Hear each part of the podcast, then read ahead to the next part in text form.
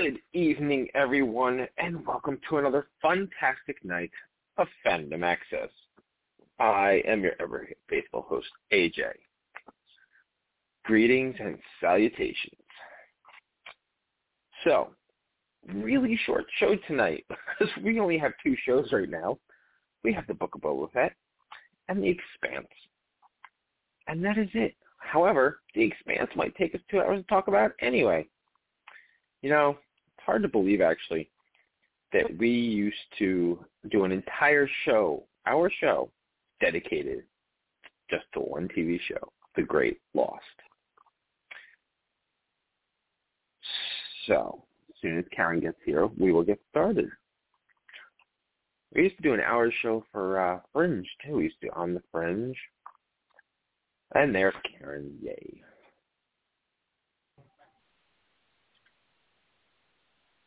Hello, AJ. Good Hi. evening. Hello. How are you? I'm good. Happy Tuesday. You know, I was just yes, happy Tuesday. I was just playing a bit of nostalgia with the audience because I was like, you know, we have a short show tonight because we only have the Book of Boba Fett and the Expanse. I was like, it's hard to Mhm. imagine that once upon a time we did an entire hour dedicated to Lost. One show. we did. Yep. Of course, Lost had a lot of characters and a lot of subtext and a lot of, you Yeah. know, um, references and stuff that we'd like to get into. yeah. Um, You know what though? We did you a, know, we did an hour show for Fringe too.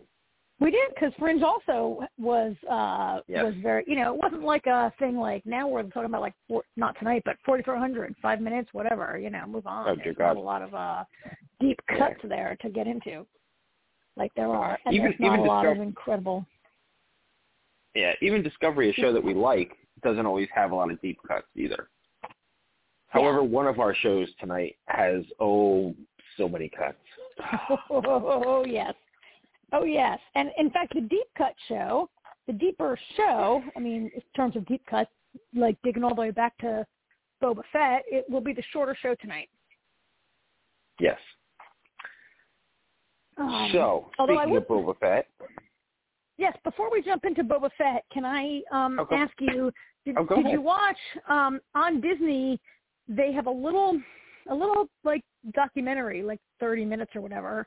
I don't know how long the show was, but it's about the origins of Boba Fett. Have you seen it? I have mean, not. I mean, being a child of the seven, 70s or whenever you know you were born, maybe in the I don't know in the 70s. I was born in the 60s, but the late 60s. Being people who were around when Star Wars came out and when Boba Fett, you know, first was exploding, it was interesting to watch this. And it's a little Disney show that talks about how Boba Fett started out as a guy who had four lines in Empire. And they talk about how he Yeah. was introduced even before. Like George Lucas came up with him as they were thinking about Empire and how to make it. And they talk about how Boba Fett was introduced. You've heard these legends, right? Boba Fett was introduced before Empire Strikes Back. He he was There is a, there was a Star yes, Wars special and a Star Wars cartoon. there is actually there's a deleted scene from A New Hope with uh with Boba Fett. There is. There is also um Yes. there is also a cartoon that came out uh somewhere Yep. before Empire Strikes Back uh that they talk about and there also was apparently a so they they talk about how they invented the costume and who designed it and who stood in the costume and they talk about how um that year there was a Christmas parade in George Lucas's hometown and they were like, "We put somebody from Star Wars," and he was like, "Hell yeah, let's send out uh Darth Vader and Boba Fett." And the actual actors in the actual set used costumes went out there. So they talk a lot about in this little bit. If you want to watch it, I mean, you, you're familiar with a lot of it, but they talk a lot about how Boba Fett became Boba Fett even before he was in the movie, um, and how you know where all that the origins of Boba Fett. It was kind of interesting. I watched it after I watched episode That's two cool. because you know how you know how like the streamer will serve up to you the next thing Yeah. you should watch. So check it out. It's short and it's interesting. Uh, some of it's even in black and white. Like so, Star Wars came out in color, of course, right? But the TV Yeah. news and I guess things they were shooting on, like if you're shooting like little costume things on set, don't you like color film was so much more expensive back then, Right. So there are some clips that are shot in black and white because I guess they're using black and white film on, on set because why, right? Yeah. It's cool. Check it out on Disney if you if you have time. Yeah, it definitely will. Yeah. All right, and with that, then we can talk about the show, I guess, right? Sorry, I derailed us for a minute there, but that's okay. Kind of cool. That's quite all right. Okay, so, so episode, episode two of Boba Fett. How did you like it? Um, I liked it, but it felt a lot slower than the first episode to me. I mean, this was mostly a flashback episode, right? Yeah. Um, and it was um it, I thought of you while I watched it because I thought of last week when you talked about the Tusken Raiders and you thought you talked about how you thought the Tusken Raiders had not been really kind of portrayed as as who they really are. Like they seemed a little kind of like primitive Different. and inept kind of last week and different, right? Um and this week gave us like a lot more about them and and how they I, I don't know. I, so I'm not entirely down with the idea of the white man coming and leading the natives in a train robbery, right? Like I, I don't know about, but it's very Star Warsy, and it was a it was a kind of a fun ride. But this is very much the white man like showing the natives how to like use a modern machine, right? Basically, um, you know, it's funny that you mentioned what I said about Tusken Raiders last week because I actually felt better about the the, the Tusken Raiders after watching this episode. You know, and it's I guess it's kind of my own fault, but it's also been the only thing I've ever seen. Every time we've ever seen the Sand People, they've been depicted as all the same. Like you know, we see them uh, when they attack attack Luke in A New Mhm. Hope, and we see you know when they kidnap Shmi Skywalker, uh, and you know, Yep. and we see you know we see more of them when Anakin goes in and slaughters them all. You know, so it's the only time we've been seen. But in this episode, they actually, you know, one of the Raiders actually says to Boba, you know, we're just one of many. Like there's a lot of Tusken Raiders, but there's different tribes, and we all don't follow the same path. So then it made me kind of feel a little Mhm. better because like, okay, you know what? That makes sense. Not every you know tribe is a hardcore warrior like we've seen in the past. This this tribe is a little, you know, they're warriors, but they're a little more laid back. You know, they're they're more, Yeah. uh, you know, they kind of, you know, they they. I, I liked seeing more in depth. You know, they kind of reminded me of you know what we see of the old westerns with with Native Americans, pretty much. You know, it, it felt Yeah. much more like a big family. You know, and they're just doing what they've got to do to survive. You know, they don't go out of their way to attack people. Yeah. Yeah. I until I- I comes along so they can take the train. yeah, right. I mean, it's you know, it's interesting. So we haven't seen the Tuskens really become people yet, right? They still all are masked, which maybe is fine. The leader, you know, last week I thought the leader of the Tuskens was maybe going to become more of a personality in the way that that leader seemed to be more welcoming of of Boba and understanding Boba, right? We, I mean, we we see Boba really I mean, he's so much the outsider, and they understand him, and they. I don't know. I, I guess I kind of wish I had a little more of a of a Tusken personality to kind of. It's still not clear why they kidnapped him, why they took him into their camp, why they Right. kept him alive, why they they beat the shit out of him until they stopped doing that, why they like, and and why Boba has come around to want to help them.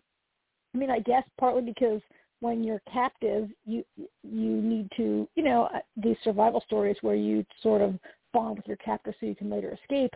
But Boba in this episode goes through this sort of rite of passage ritual, right? I guess a rite and a ritual are the same thing, but he goes through this this ceremony and he basically has become a an honorary Tusken Raider, I guess, right? By the end of the episode. hmm Um and and I I do feel like the Tuskens are without any sort of I don't know personality or or uh, like Yeah. Like it appears like they didn't do that just because he helped them defeat the train. Like they've had him in their camp for a long time. They're teaching him their ways. They're, you know, I mean, I, I, I do really like the part where he goes through that whole rite of passage, and it, you know, it leads into, and I think we see maybe the clip from when he first appears in the Mandalorian. That's how he looks, right? When he appears in the Yeah. Mandalorian, he's like, I want my, I want my armor. Um, I like it. I, I just feel like I know this is not the story of, of the Tusken Raiders; it's the story of Boba Fett. But they're a little, I don't know. Like you said, it's definitely like cowboys and Native Americans, and the and the Native Americans were always left without any sort of explanation or personality or motivation. Or it was always, yeah, they're a little lacking. Yeah, and I think part and- of that is because it, it is the story of Boba, not the story of the Tusken Raiders. It is, but wouldn't fleshing them out maybe make the story of Boba a little more, Well, yeah. give more depth to Boba's story also, right? Yeah. um because he's totally like their motivation might explain his motivation a little where he's like you know so the train was a little you know the train comes through the sand and they're shooting at the Tuskens for almost no reason like to me that scene looked like the train was like to me the Tusken Raiders weren't weren't attacking the train the train was just like boom boom boom boom let's shoot people as we go by Right. right um they were firing without reason and Boba's sort of plan, like I can help you defeat the train. At first, I felt, at first, I definitely felt like, oh, this is how Boba's going to get away. Like Boba's going to save them and trade this for his freedom. Seemed to me, but that's not where it goes. Like Boba's not trading his skills for his freedom. He's no longer a captive there. Right. Yeah, because he's already Right. come back to them previously. Yeah. So, how'd you like the train scene?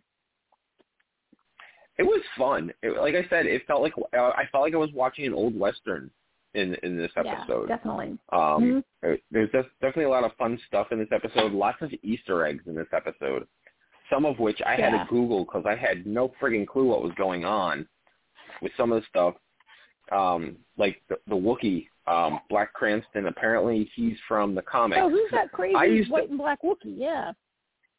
Yeah, that yeah, that's Black Krrsantan, and uh, apparently him and him and Boba have a, a history, um, as well as uh, Black Krrsantan has fought Darth Vader Oh, really? in the comics. So even before Yeah. this, or is this their, Yeah. first meeting? Like even before this, they had a history. no, Interesting. yeah, both. yeah. Um, see, and, and I had to Google that I was like, wait, who is this Wookiee? You know, so I had to Google because I used to um, prior to Disney buying Lucasfilm, um, I was huge. I, I've read a lot of the expanded universe. Um, Oh yeah. of this, you know, Star Wars expanded universe. I've read a lot of it. And then Disney came along and they said, okay, anything prior to 2014 doesn't count anymore. It's not canon. It's legend. Yeah. And only from 2014 Well, it's all the on is canon. Yeah. Mhm. So um, the comic that Black Krrsantan's in with Darth Vader is canon because it happened after 2014. So um, that's that's the story with him. Um, Mhm. Things I did recognize right right off the bat. I don't know if you've watched the Clone Wars or anything, Mm-mm. you know, the animated shows or anything. But the Pike Syndicate, they're from the Clone Wars, and the Order of the Night Wind, the guys that attacked Boba, they're from the Clone Wars. So Right. they're bringing in lots of things that have happened before. But the really fun thing um, is the, uh, the the couple in the bar when Boba comes in, you know, comes in to test test his skills or whatever. Those two are friends of Luke's because apparent um, they're actually from a deleted scene from not not Oh, those people. yeah? They recast them obviously for this, but there's a deleted scene from A New Hope. Um, remember when Luke says you know, he's, he's whining to un- Uncle Owen? He's like, "Oh, but I was going to go to Ta- Tosche Station to uh, for power converters." he was. Oh right, yeah. That was just his. Ex- that was his excuse to go to Tosche Station to hang out with his friends at the bar. Mhm. And that that's Oh yeah, yeah. I remember scene. him wanting wants to do that. So they're the friends he's going to Yeah. go see, and that's Yeah, so that was just a fun little. Yeah, Yeah, that was that just a fun me was a little little. thing that they I did. mean, Boba turned up there. That was a little unclear, I think, if you weren't paying close attention. That Boba turns up there. He goes there specifically to steal the speed. To, I mean, he he busts in there and like beats those guys up or whatever and steals their speeders, right? But couldn't Yeah. he have just steal the speeders without going in? Like that seemed confused me a little bit. Well, he it was kind of him going in to test his new skills, you know, with his staff and everything. That's how I Mhm. kind of took it. It it it wasn't clearly defined, but that's that's how I took it. Yeah. But otherwise, you know, why is he there? Mhm. Okay. So Um, so I mean, that was, you know, all in sort of this past thing where he's, you know, he's trained, getting in with the Tuscan Raiders and all that. I mean, it was, you know, it, it ends up with like having this thing where they do this funny kind of dance around the fire, right? yeah, um, which really, um, I mean, it's an interesting part of Boba's evolution because he was this. I mean, we know he's a clone and he was a bounty hunter or whatever, and he's a very like sort of um, straight character. Uh, I I did like the the the the flash forward, the the the contemporary, whatever timeline we're looking in now, and I'm not sure right off about about where we are, right? I mean, I know that the I know that the past time Boba came out of the Sarlacc pit like after Return of the Jedi, and I think that right. the Mandalorian takes place five years after that. I think, About- right? Yeah, about five years. Yeah, about five years. So we've got about a five year time jump in between, right?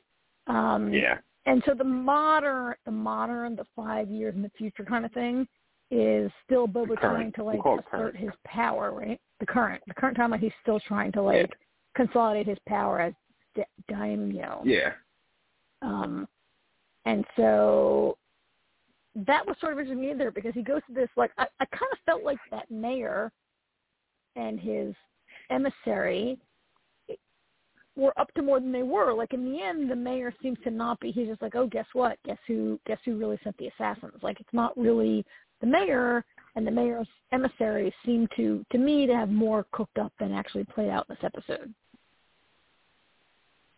they very well Um, still I mean- could, but they weren't. They weren't guilty of that moment. Yeah. I mean, it was still good. I really like, I, you know, I really like Boba and Fennec together, and I like the way they, I like McMillan.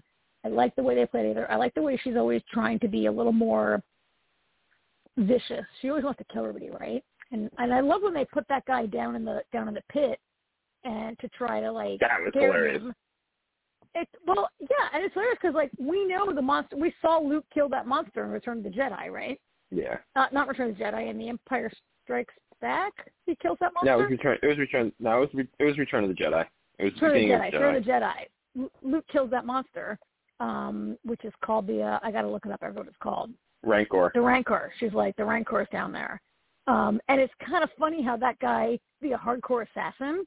Um, and it's funny because earlier in the episode, um, Fennec is like, yeah, whatever. They're not really the best assassin. She makes a joke about them not being like they're just guys wearing a mask or whatever, She's right? she's like, they're not good. Um, She's like, they're not that good. yeah, and then he squeals like a baby as soon as he thinks there's like a monster coming, Yeah. Which is not true at all. Um, and then they go to the um, I mean, it's nice to see Jennifer Beals again, right? Like Jennifer Beals, they go back to the bar where Jennifer Beals is the manager or whatever that is, right?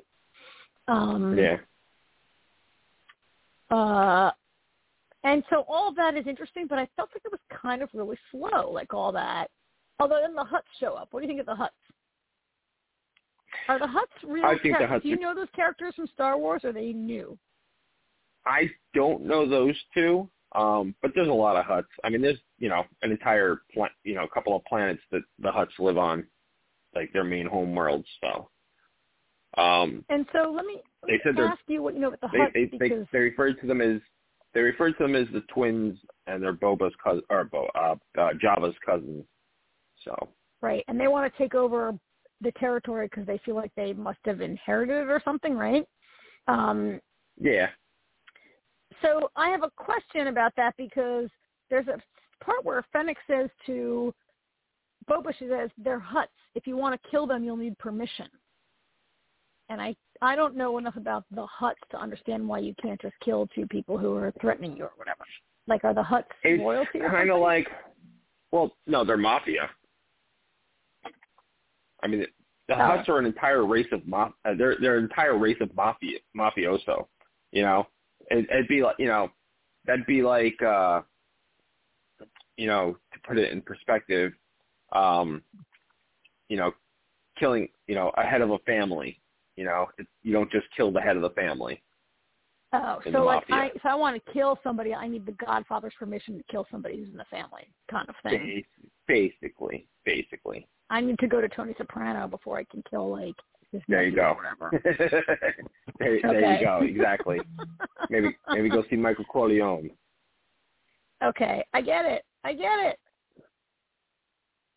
All right. Um, I mean, I thought it was. I, I thought it was good, but I definitely did. You feel like I did? Like it was definitely slower this week, or was that just me? It it it, it could have just been, it could have been you. I didn't really feel like it was slow. Um, I Okay. felt like it was pretty evenly paced, but I could see why you'd feel that way because there were, see, you know, there were spots where it definitely slowed down a little bit. I mean, I know, guess compared I felt to the like train the scene. flashback. Yeah, back was taking up a lot of time, and the train scene was exciting. And you're right; it definitely felt like an old timey western, like you know, train robbery. But I, I guess I felt maybe like it didn't reveal a lot about Boba's character to me, or what what drove Boba to who he becomes in five years, or to even become the daimyo. Like I felt like, wow, we're spending a lot of time with these with these people. Um, who he, you know, I know by the end of it he's like almost part of like by the end of it he speaks on their behalf. By the end of it he says, "Oh, you guys are having spice in your train and whatever. Like you guys got to get out of here. You're no longer free." He speaks. You're no longer free to come through this sand. You now are at the mercy of the Tuskens. And they're like, "Oh, we'll be killed." He's like, "No, you won't. The Tuskens won't kill you." And I'm like, "Oh, now you speak on their behalf." Like last week they were kicking the shit out of you. Um, there's a little bit of a jump there in his in his welcoming into the tribe that to me was a little bit not there, but it's okay. I mean, that's not really probably this is not what his story is, right? Like maybe by Yeah, next I episode or something, we'll have to start seeing him leave the Tusken camp. I Right. think. I think it's it's probably it's probably set up for where we're going. You know, Yeah. like we'll see something Yeah. in, the, in the we'll see something in the present time that will be like, oh, that you know that's because of this, you know, that type of thing where they, they kind of everything connects back to each other. Yeah. Yeah. Usually how this stuff I mean, I, works. I yeah. I mean, I'm looking forward to it. I'd like to see um, a little more also about him and Fennec becoming a team. Fennec right now is not having a lot of um, personality in the scenes she's in, right?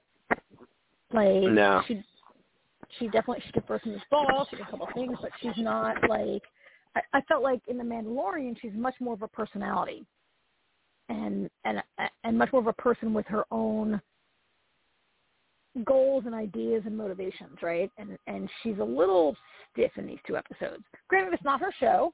Of course, Mandalorian wasn't her show either. But I, I I'm looking forward to seeing how those two hook up together. That should be a fun episode if they do it right. Maybe not everybody's looking forward to that as much as I am, but I am. so, anyway, anything else about this episode? No, I think we wrapped it up pretty good. Okay. All right. Well, I mean, we're all getting ready for we're, we we really want to talk about the next thing, right? We do. We really do. Okay. All right. wow. Um, okay, let's talk about so the I so yeah. So I watched this on Friday, and I got done Right. with the episode, and I immediately texted Karen, "Oh my god, oh my god, oh my god, might be the best episode ever." It might I be. just, I absolutely loved this episode. Like, I I can't think of one negative thing about the episode, I, ex- except for the pet cemetery moment. Well, yeah. But it's I, it's, okay. it's gonna some. I you know I actually have a theory about that because of the way they, they left the episode. I feel like it's possible that like the fir- and I'm I'm actually part of me I don't know, but part of me is kind of hoping that it's going to be a longer episode. Like it's not going to be an hour. Like I'm kind of hoping for like an hour and fifteen, hour and a half maybe if we're lucky. Um, because I just feel like the first quarter or first three quarters of the episode is going to wrap up the Marco storyline, and then I feel like the the last quarter of the episode is going to focus on what the whole point uh, of the planet with the protomolecule and the strange dogs. I just I don't Yeah. Otherwise, I don't see how they're going to come together. I mean, clearly they actually are setting it up to make sense because of Holden bringing that information, you know, about the the disappearing ships.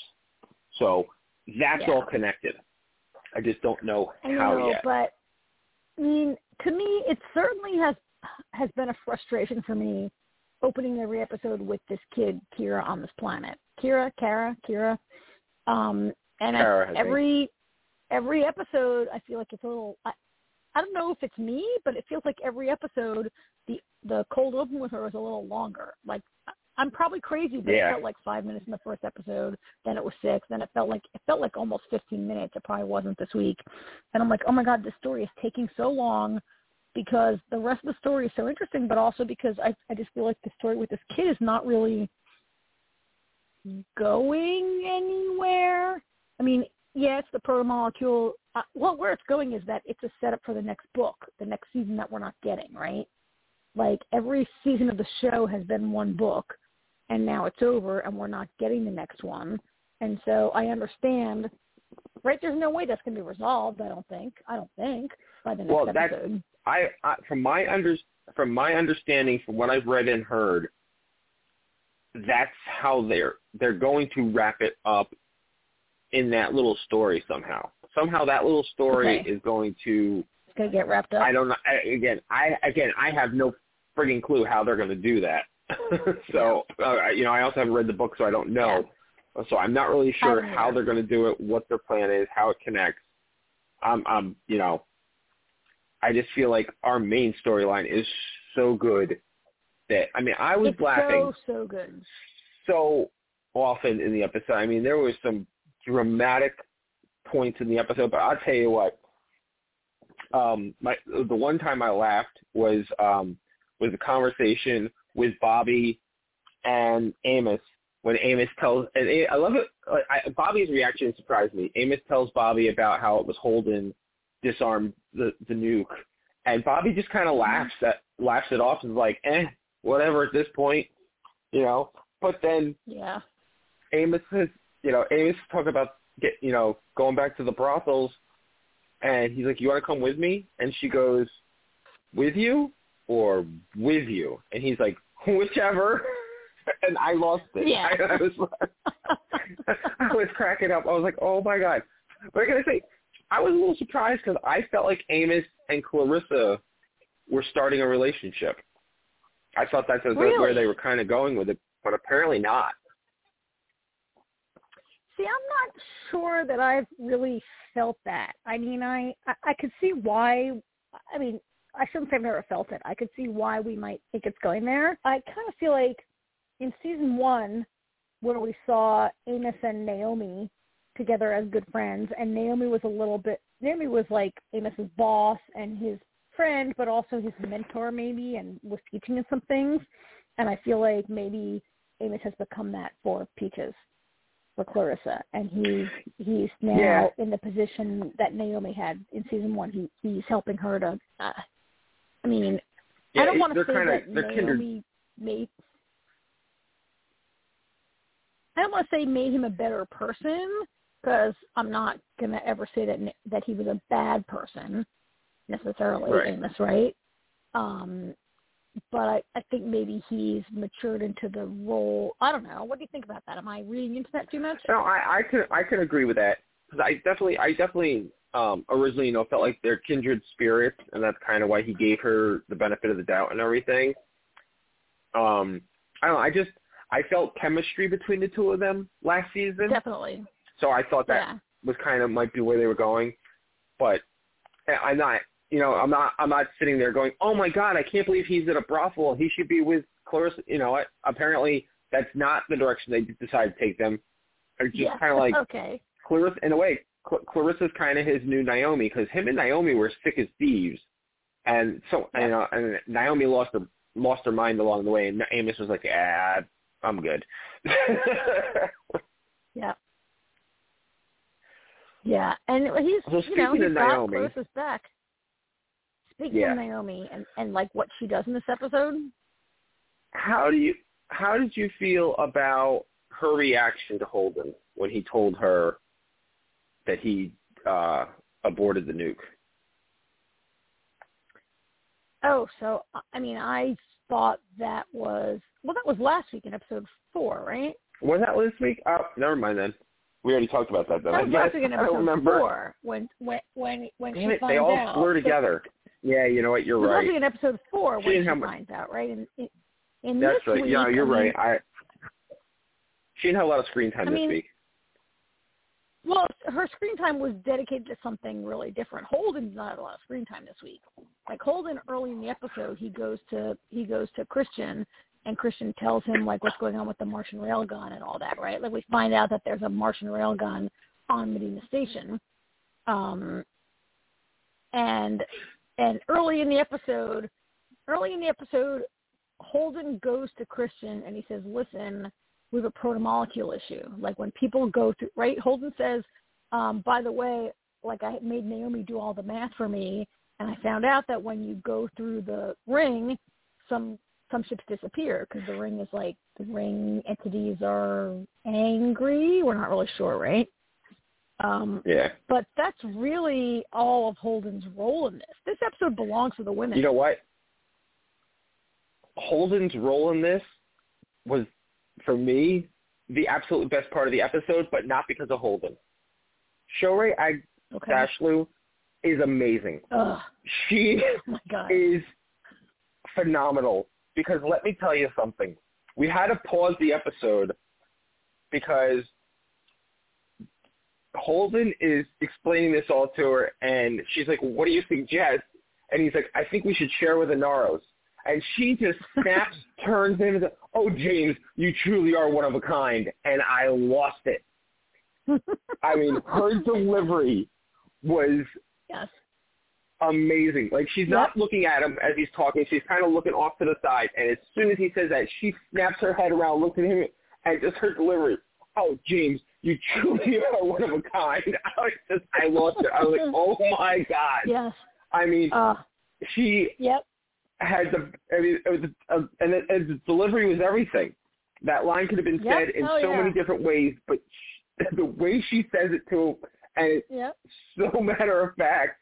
It just oh, it was for me. That was, was- right there yeah, right. was the absolute highlight of the episode. Even more so than my second favorite moment, which was when drummer and Chrisjen finally come together. I was loving that. Oh my My god, two favorite incredible, and it characters a finally share the scene together. and it was a long time coming, right? Like even like it's a long time coming for six years, but even in this episode, it's a long time coming. Like, like it's it's a it's a big setup. Like you find out, like eventually that Camina asked Holden to ask Naomi to no no Chrisjen asked Holden to ask Naomi to ask Camina if they would meet. It, it Yes. was very like high school cafeteria in some ways, right? It was. Uh, Karen, I, can I ask you, AJ, could you send a note to Alyssa to ask James Yeah. to ask Naomi if she likes me? Right? It was very like, Yep. Yep. um, but it was the right way to do it. I think, I think Chrisjen. I mean, Chrisjen knows how to do this shit. Like Chrisjen and I mean, I know that you watched this little interview we did with um with Yes, uh. Shohreh Aghdashloo, but Chrisjen is a very savvy person at this point, and I think that Chrisjen is not going to like like. There was a time when Chrisjen would be like, "I'm the Secretary General. I'm calling you. I'm calling you on the phone. You better talk to me." But now, like years and years later into the show, she's like, "Whatever." The way to do it is like, "Let me just ask James, ask Naomi, to ask Camina if we can meet." Right? Like well, she knows I mean, the way the better way. Yes. No, the way she talks to to when she's talking to drummer and she says to her, she goes, "I don't blame you for not trusting me." She goes, "I wouldn't trust that person I used to be. I'm, you know, I'm not that person anymore. I have, you know." She tells us, she's like, "I've made mistakes. I did things I shouldn't have. I've grown, and I realized that that's not the way to do things anymore." And by the way, that little five minute interview you did with Shohreh, I loved watching it Yeah. because she is so emphatic when she's Oh talking. God, she's It's- I- I just I love everything about her. She's just amazing. Even Um, from um, you know- did Jamie leave in the beginning where where she's like, "I love your background, of your Zoom background." Did you that part in? yes, yep, yes, Yeah. I, yep. Right? like yeah, like everything Shohreh Aghdashloo says is just so like like out emotional and and really felt and and enthusiastic. yes. Um, Hmm. but even before their meeting, their first conversation when um when that guy is like, "All right, you're going to be bo- you're going to yeah, they're they're bringing they're bringing you know the supplies for, for Ceres station. And you're going to be boarded, and da, da, and the guy's going on and on and on. And all of a sudden, he he just gets cut off, and Chrisjen's like, "No problem, you're welcome, you're cleared." And then she, tr- you know, she Yeah. tries then, and drummer's like, "I have no interest in staying or talking to you or whatever." You know, drummer's just like, "Ugh." Oh, cause, cause it's where that guy is like, um, uh, the the transmission is like, you can't come on the station. We're gonna board your ship. We're gonna do this. We're gonna do that. And he's like, and then all of a sudden he's just cut immediately off, and there's Chrisjen coming in on the transmission, which is very much the way Yeah. she talks, right? Like if you were in a meeting in the office, she'd be like, whatever, just start Yeah. talking. That's kind of how that happened, right? Yeah. It was great, and and it was also great that like it, it was lost on Camina. It meant nothing to Camina. Camina's like, whatever, you cut off, Yeah. like, you know, Chrisjen comes in and she's like, oh, you're totally welcome. Thank you, whatever. She's like, you're welcome on it. we will not board your ship. Your crew is welcome on our station. And Camina's like, whatever, we're dropping off the food and we're leaving. My crew will not be hanging around your station. Like, Camina's very much not, I mean, she's not, she's not looking for a friendly overture in this. Um, yeah, I mean, part of that is she goes through this really, you know, in this episode they play out. I forget the guy's name, the guy who got his arm chopped off in the last episode, right? yeah, And they're going through all of this. His arm needs to be like regrown or whatever, and he, he and Michio or, or you know, Michio says, "I'm going to leave your ship, Camina, and I'm going to just stay here and take care of him because I love him and whatever." Because the doctor's like, "Oh yeah, his arm's never growing back. Sorry, but whatever." Does all that. She's been through this thing with her family, but separately, like Camina walks around and everybody on the she's treated like a hero on the ship on the station, right? yeah, she's allowed to cut that part where she's allowed to cut the line was was great, right? Where she's in line and they're like, "Are you Camina Drummer?" and you think they're going to be like arresting her. And they're like, "Oh, you're free to cut the line." And she's like, "Hell no, I'm just a regular like person." And even like you could see how she was really uncomfortable being uh yeah. She didn't like doing that. right? And that's exactly the kind of thing that Marco would suck up big time. Oh yeah, Marco wouldn't Like, even sit in line in the first place. Marco just would have walked through. Been like, "Do you know who I am?" Yeah. No, I you know Mhm. it was heartbreaking watching watching drama the entire episode because she you know especially when she was talking to Naomi, she's literally lost her entire family. Some of them some of them defected yep. and stayed and, and stayed with Marco. Others you know died, and you know and then the Marco last two are now staying on Ceres Station. Yeah. Yep. Yeah, it really is. So- She's lost every. She's lost She's so lost her in a way entire family. and there's a terrible, terrible, you know, wh- when Naomi and Naomi was a jerk, I think, in this. Like, I know that I know that Chrisjen asked That was told him to awkward. Naomi to ask. it was so Naomi ambushed her. Like, and there's that part where drummer oh, says like, absolutely. drummer says like, you know me well enough to know that if I didn't answer, I didn't want you to come here. And Naomi went there anyway, right? That was such a, it was Mhm. awkward and painful, right? Like Yeah. Naomi was like, also there's a, there's a whole thing in the past where, where they were, I mean, were they in love? I mean, they didn't, they weren't like a couple, but they were in the OPA and They were they tight. have this sort of they were very close. Yes, they were very close. They have this sort of same kind of love family thing that drummer had with her crew that the OPA has, right? Like Naomi was, and Yeah. I think Camina's felt for a long time betrayed by, by like right by Naomi. Like that's Yeah. an ongoing thing with them. Um, and I think Well, they used to, you know- right. I was just going to say, when they were on, um, when she was still with Fred Johnson, and the first time her and Naomi connected during that, she was, you know, Camina was very dismissive of Naomi that whole time. It wasn't until Naomi got hurt and she was recovering on, was was that, were they on Ceres Station together when she was, I don't remember what season that was, when, um, when Ashford first came into the picture. Yeah. Um, and they kind they were you know we started the season where where everybody was separated like Holden was over here and Naomi was um with drummer and hmm they were pretty close then like they had overcome you know they had kind of worked through whatever their problems were before you know and they were pretty tight again. And this is really the first time they've really seen each other since. It's really um it's really kind of painful to watch her um especially i mean to me the the greatest line of that whole encounter with naomi was when at the end of it camina says you know i've been through so much. I i've done this i've done that. And she says this universe has no place for me and i i mean she doesn't say it like i said it because i don't i'm not actually like this you know it's so yeah I, I, it's so painful, and I get it. Like I can see how Camina feels like that. How drummer feels like that. Like she's lost everything, as you said. She's lost every person she loves. Um, uh, Camina's so dedicated to the Belters and to her people, and she's kind of lost that also. Like not that they are lost, but like just like there's no way she she she's an outcast. She's not really even like her pirate crew she's lost everything. It's just yeah. It was so so so sad Yeah.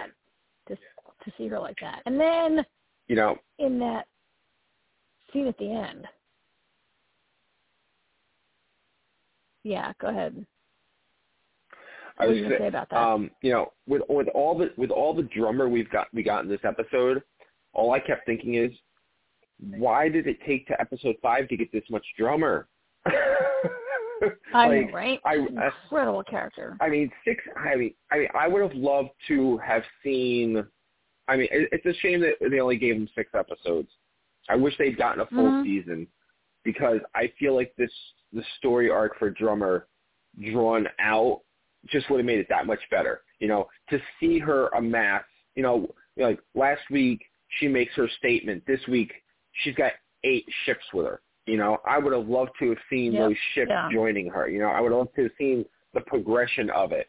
You know, um, and it was funny. I was talking to Artie about this after we watched the episode, and I found out why there are only six episodes. Um, oh i think i each know why why do you episode- think that it one point two million dollars an episode. hmm hmm That's what I read. why we only got six. costing one point. I read it was costing over a million dollars an episode, and not. I mean, not. It, it's the CGI. It's not just the set. It's not just the crew and the actors and whatever, which are getting paid good money, but it's the special effects, which are um, the- really, really good. Amazing. They're so it is good. one of the it's, it, it is one of the best shows out there visually. Like for oh, for any fantastic. streaming show out there, I I can't think of any. I mean, even Star Trek doesn't look that visually stunning. I mean, Nope. every even, like, aspect of the okay, show looks great. So the space scenes are like any kind of a space battle or a space fight or people space walking are incredible. But I also think the scenes, like the scenes inside Ceres Station, are amazing, right? Like in that oh, scene oh yeah, where absolutely. where Chrisjen and Camina are meeting at the end. I mean, it looks like you're on a space station with all those people. It's incredible, and and I was definitely distracted by the amazing dialogue that they put in those two women's mouths. Um, you know, uh, there are some incredible lines, not just at the end, but like when when Camina says like when the last shot is fired, will you bleed for us? Is that what she says? Um, when the last shot is fired, Something like will you that. remember us? She says, when the last shot is fired, will you remember Yeah. us? Will you remember the belters who bled for your victory? She says, and and then Chrisjen's like, all I can do is promise. Um, I mean, but behind them, when that's going on, is this amazing space station with all these people standing behind this incredible crowd scene, and hmm you don't really see it because they're you're so distracted by the dialogue. But it's it's all of the space station scenes are incredible. It's so so yeah, they can't afford to pay for it. And I don't really want this show to be picked up by another network or another place because No, I don't know that I want to watch I don't either. if the money's not there. Right? I don't either. No, I should agree. Pick up the books. just If you want more story, pick up the books. yeah. Because I don't I'll tell you what. because of like through this whole thing i you know i mean sometimes i watch a show i mean game of thrones is a perfect example i watched season one of game of thrones and i picked up the novels because i i realized there was so much more to this story and i've i've actually since the expanse started i've been going back and forth you know if i'm ever going to read the books and i've been kind of like eh you know what I just I, I know the show, you know, I know it's pretty close, but the show is so different and it's just so amazing. You know, I'm going to start reading the books and I'm going to be like, well, that's not how this was supposed to happen because that's not how they did it on the TV show, you know. Um, Mm-hmm. but this episode is the first time I've really been like, I'm gonna, I need more. I, I you know, and I know and it's funny though because some of my favorite aspects of the TV show aren't even in the books. Like Drummer is Yeah. an amalgam of of a couple characters in the book. So, mm um, Yeah. you know, so but at the same time, I'm kind of like, you know, I'm kind of interested, knowing that it's, you know, this is it. I'm kind of interested to know what Yeah. happens next and what happens Well, and there's a lot more. So And so, so yeah, so I've definitely considered for the first time. I'm really considering picking up the books when the show's over. Yeah. So one thing we didn't talk about, and we have to talk about because I, I, I can't. I, I just the women characters, the female characters in the show are amazing, and we didn't talk about the Kathleen Robertson character, Rosenfeld, I just and say, Marco, right? Because we hate Marco, and he's so fucking annoying and horrible. But Philip had a really kind of significant storyline in this episode, also, which Oh, is my incredible. God, there was even time for this. Philip had a had a really kind of important thing going on, right? I mean, you can still hate him, but there was this thing happened where Mhm. where you know he he's friends with this guy, uh, the guy he made friends with last week, um, whose brother is missing, and what all is up with that, right? And Philip actually like is a friend to that guy. Um, uh, which you know I, I think in the early part of the episode earlier like rosenfeld was like look marco look at this great tape of your look at this video of your son being like mr like woo woo i love the i love the insurgents. But in the ne- like then you find out that philip has actually taken the step on behalf of his brother which is like like what? That's not philip like philip is really changing i think um, see, sort of sort of yes and no yes and no right what do you think about that I yeah, oh yeah, I hear exactly what you're saying, and I agree. And I feel like I say I say this every week. Philip cannot be redeemed. However, every time you think he's cut, he's turned that corner, and he does something really nice like that. Like that was great that he went to him and said, "Hey, I'm sorry, but your brother's dead." And then we get the confession that he's one of the people that set the bombs, and Marco promised him that nobody was going to get hurt. horrible You know, no belters would was be horrible, no right? belters were harmed in the making. Of, no harm, no belters were harmed in the making of this explosion. um, yeah except you know, every belter who lived there and- yeah and and but you know and but every week with Philip, you think he's got this. He's he's sees who his father is. He realizes this is wrong, and and then he, you know, like last week he makes that big speech, and it's like, you know, and then this week, you know, we haven't seen the tide of it yet, but I I feel like Philip is probably going to be instrumental in the downfall of Marco. Yeah. But it's like I can't I can't it's trust the only I, way I he just, could be redeemed. I, He's not that the he can worst, be redeemed, though. but He it's is- the only way he can. Yeah. He he's way the worst. could- He is so wishy washy. And You know, actually, and I gotta say, he's my favorite- like feeling like. I was gonna say, you know, he's feeling friendly with this guy, and he's like, "Oh, let me send a subspace message and find out what's with your brother because I'm a good guy, right?" Yeah. Like Philip is really feeling something, but only two episodes ago he shot his best friend for no reason. Like he was Yeah. he was angry and drunk and he killed his best friend, right? And so now he's got a friend And he shot- like, Oh, I feel really bad And he shot at his mother. Let's Yeah, not forget he shot at his mother. Yes. And so he's feeling very like I feel he feels emotional like this guy was like, Oh, my brother you know, we, we also learned last week how this guy's relationship with his brother and then it turns out like he's like, Oh, I set the bombs that killed my brother and, and Philip is definitely I mean, Philip is definitely moved by the death of these people, but I'm not sure that Philip is moved by the deaths of people. Philip Philip is moved by the deaths of people who express their allegiance to Marco. Right? He cares about Well, people who it- died on Ceres Station. He doesn't really seem that guilty of people who died on Earth, who he helped blow up also, right? No. Yeah, no.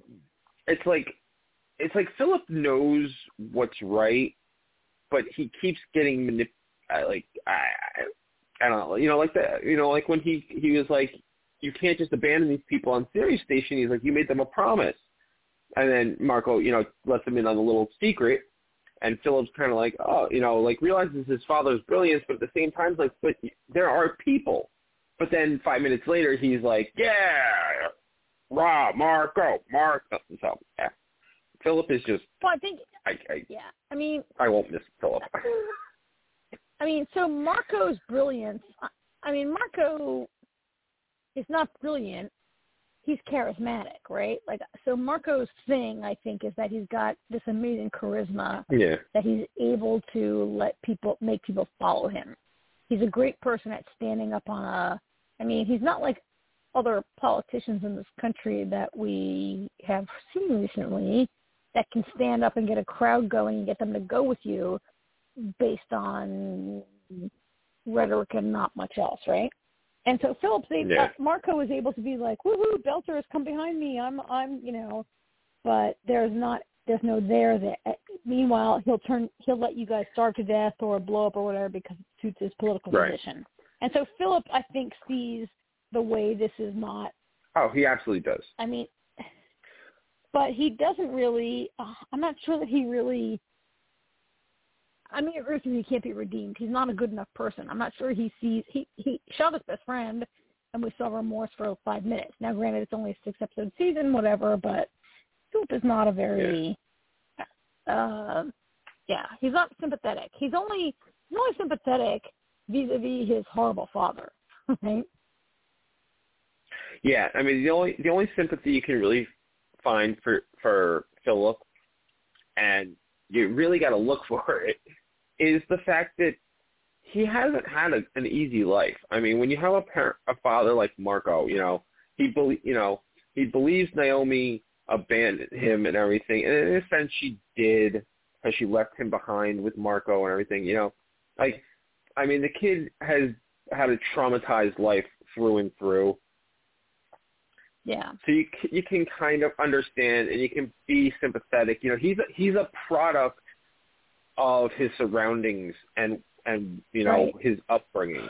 You know, Yeah. um, and so you kind of get it, but at the same time, you know, at some point in your life, you know, you're you're a grown ass adult. You gotta just deal with your you know shitty childhood and move on and do the right thing. And uh, right. every time he shows flash he shows flashes of it, but he just falls right back. Um, You know, and, and not Well, for nothing. To be perfectly honest with you, that that's you know the making of a great character. The fact that we feel this way and can talk so much about Philip in this manner just shows what a great character he actually is. you know, as much as we Yeah. hate how he acts at the time, it it just it's just a sign of a great character. I will say this though. Yeah, I didn't even think about it until we were talking about it. Marco's got like five minutes in this episode, which is probably why it was such a great episode. Um, but that brings me to well, Rosenfeld. Yeah. She is the Oh, truth. yeah. She is the. She is. You know, you want to talk about a female hour of television. She's now she's manipulating Marco now. She's playing on his ego to get what she wants. You know, she's doing. Ha- She's leading the correct way. Like last week, she spared those guy, and Marco's like, "Why'd you spare them?" She's like, "Oh, because now you look sympathetic. Now you know you're not just a tyrant. You're you know you're merciful, and they respect you even more now." And he's like, "Oh, I'm so glad that I didn't kill those guys. You know, thank you for you know acknowledging that. Yeah, I, but you know." you know what? And then this week, I think when she shows Yeah. that, it, she hold on one second. She shows that video to him of of Philip from last week, and she's like, "I want to show you Mhm. something." And he sees that, and he gets all proud and everything. Oh, my my boy, you know. And he completely forgets about the conversation, and he basically tells her, "Yeah, go do whatever you want to do." Yeah. Because she basically was like, "Look what a great father you are," and he's like, "I'm the best," and then she can, yeah. She's um, she's great.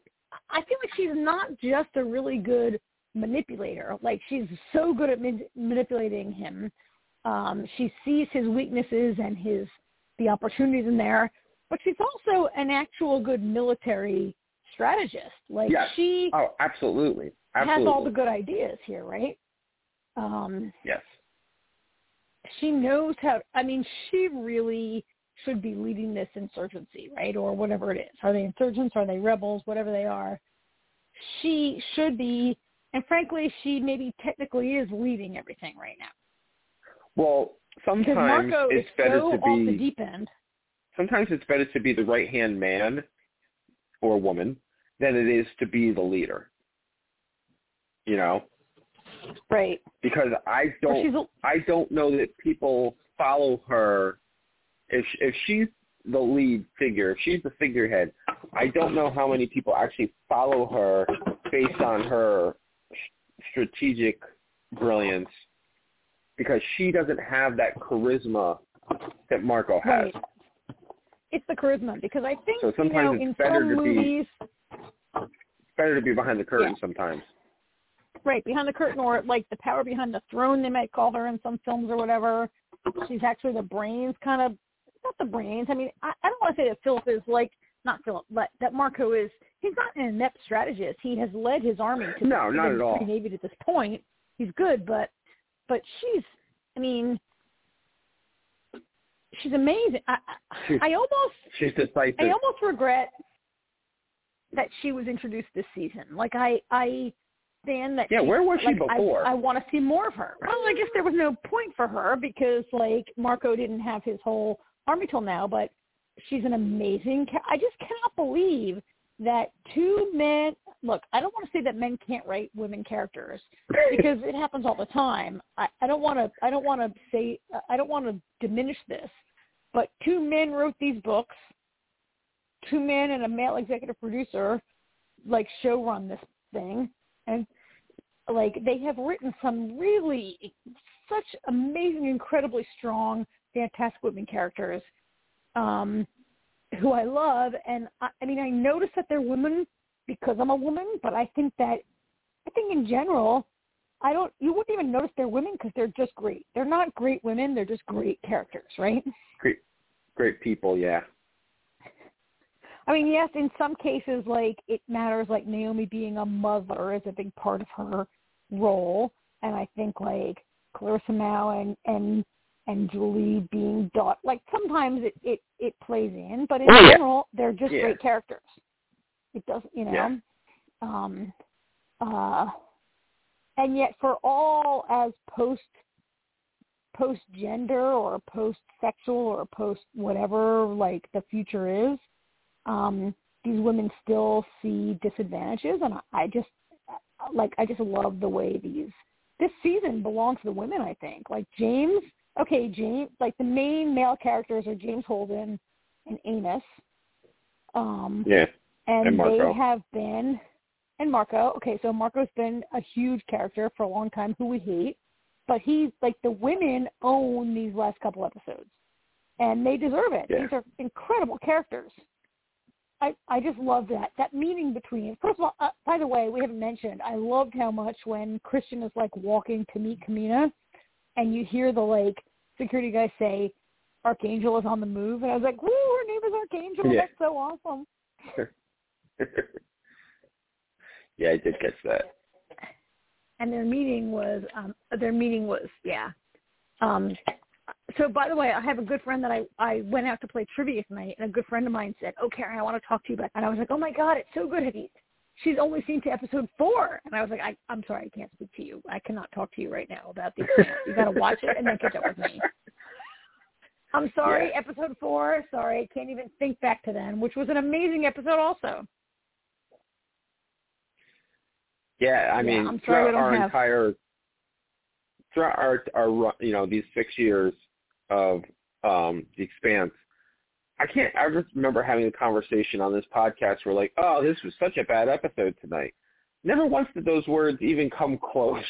There might have been aspects or parts that we didn't like, but never once how I, I, you know, I can't remember the last time I have loved a show from beginning to end this much.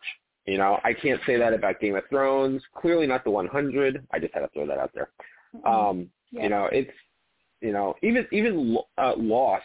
I mean, as much as I love Lost through and through, I mean there were times that we were like, what the?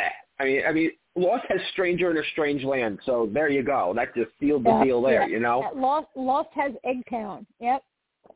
Yep. Oh, I, um, Eggtown- I think you're uh, right. Eggtown. I forgot Yeah. about Eggtown. I mean, the other thing that's amazing about the Mm. Expanse. So, I mean, I agree with you. It's been incredible. I've never. I don't know if I've seen a bad episode. And let's remember that this is across two networks. This is on Syfy Network for the Yeah. first three years, four years, three years. Yep. Um, Three, yep, it's three and three. and they bought it from a studio, I guess. I, I don't think that was wholly owned by. I think it was a studio production. I don't know that. sci- Whatever. I honestly, I'm not. like I think it was. smaller I think budget, Artie said something about so well done. Owned it. I think. Aspire, yeah. Well, it was still so well done on clearly a smaller budget. And remember how we always Yeah. talked about how the special effects and the way they shot it. I mean, it mostly took place. I mean, I remember how the first couple of years were always in space, and when they first went down to the ground in Mhm. episode four, not to the ground, but you know, they weren't they were on a planet. How that changed so much, but I mean, this has been the highest of quality across two networks, and and coming from Yeah. Syfy bought it, and then I mean, it's been really. um uh Well, I I think part of the reason behind that is yeah yeah well, you know, Mhm. because the same. It's not like it's not. It's not like when it went to Amazon that different people were doing it. It's always been the same people. It's just their budget Yeah. got better. yeah. Yep. And the um, you know, I- I, think that the the creators, the, the the two guys who wrote the novels, um, have been involved pretty closely. I think. Yes. Um, Yeah, they have. And- I'm pretty sure they're executive lot of- producers on it. They are. I have a little interview with them that will probably be. I don't, will I post a video? We have some interview with them this week. Um, but they've been really involved. They didn't like, you know, they weren't. So I don't want to criticize. I'm not going to criticize other authors who sold their shows and did whatever we've got. We know who we're talking about. The shows that we watch. Talking about at least two writers who, you know, let their shows go to television and then didn't have as much control but these guys have been very closely involved, which might be part of it. Um, and all props to them for for making amazing. I mean, their source material is incredible. I I, I do want to wa read these books. There's three more books after. Look, we have one more episode to go. And Yeah, who knows yeah. what's The tenth. There's week. there's currently nine available, and the the tenth book I, is coming out. I think in July, sometime this year. Sometime I think this. I think one of them's spring, only a I believe. novella. novella maybe. Well, no, there's more, but there's, I've read none of them. there's so. nine there's nine novels and then there's a couple of short short stories. Yes, and they span much more time than the show we've watched. Yes. And I, uh, but uh, I mean, I'm all for reading. If if their books have characters like this, I'm all in. Yeah. As soon as I read, Well, like they do have characters like this. myself, but- they are well, these because they wrote characters like this. part. Yes. Anyway, yeah, I, I. Anyway, um, I mean, so I think the episode is a little bit. I don't want to say it's overshadowed. I mean, what a fantastic ending for the episode when our two favorite character, uh, our two favorite, two great characters, and of course you read in the interview how how Shohreh Aghdashloo was like, yeah, I've never Yes. been able to see like they had never acted together. They've been waiting. I've been waiting to see these two together forever. They're amazing characters, right? Like You know what? You know what's actually really Wow. funny? hmm Be- This is such a great ensemble cast and everything, and it wasn't actually until I saw Chrisjen and uh drummer on screen together, like when they were talking when she was on the ship when she was first getting to the station. And that's when I realized, oh my god, they have never actually been in a scene together. I mean, they've never really had a reason to be up to now. But like it was that moment that I realized, oh my God, through, through six years, and these two have never shared the screen together. This is literally the first time. And every, you know, and pretty much our main cast has shared the screen with each other at least once, and these, and these two had never until now.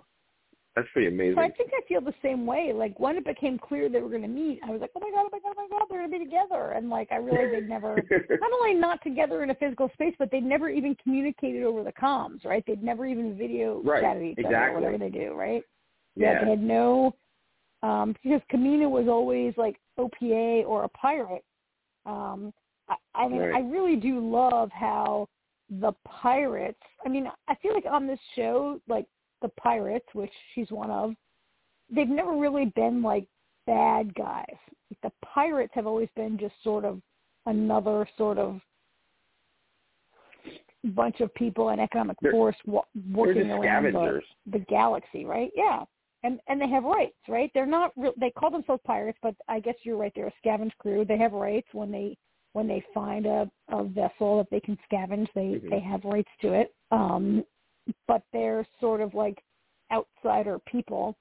Um, and I mean, to see them become like a a force in the in the war is amazing. And to see like, I mean, yeah, it was great. I love seeing I love seeing Yeah.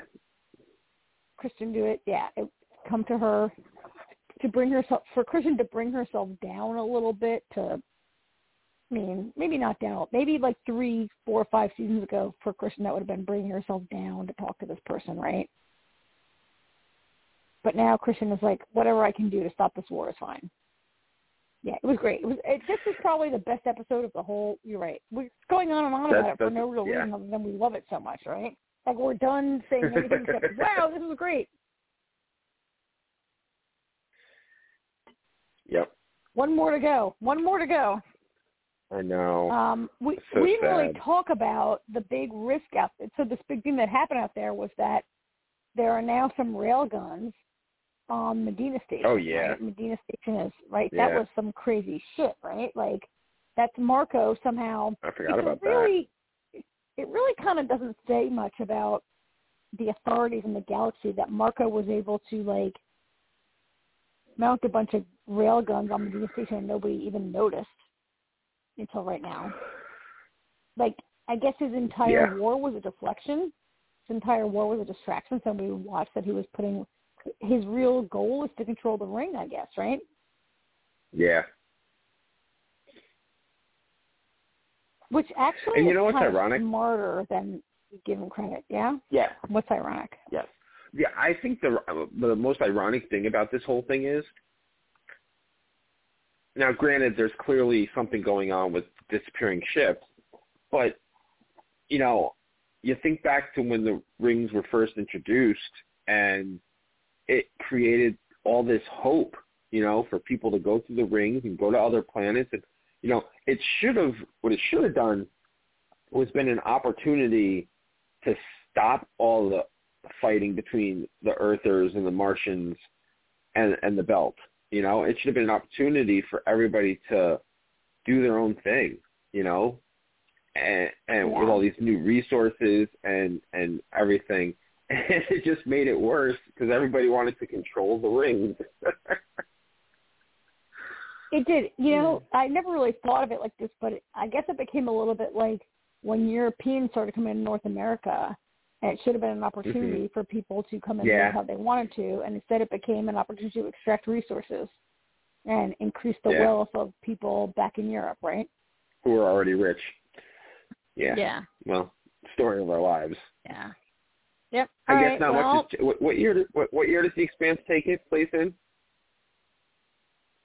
what? Not much has what? Not much has changed. Nothing. The more What, things change, what, the yeah, more no, I was gonna same. yeah. Well, what? Yeah, basically. I was, I was gonna say, what year does the Expanse take place in?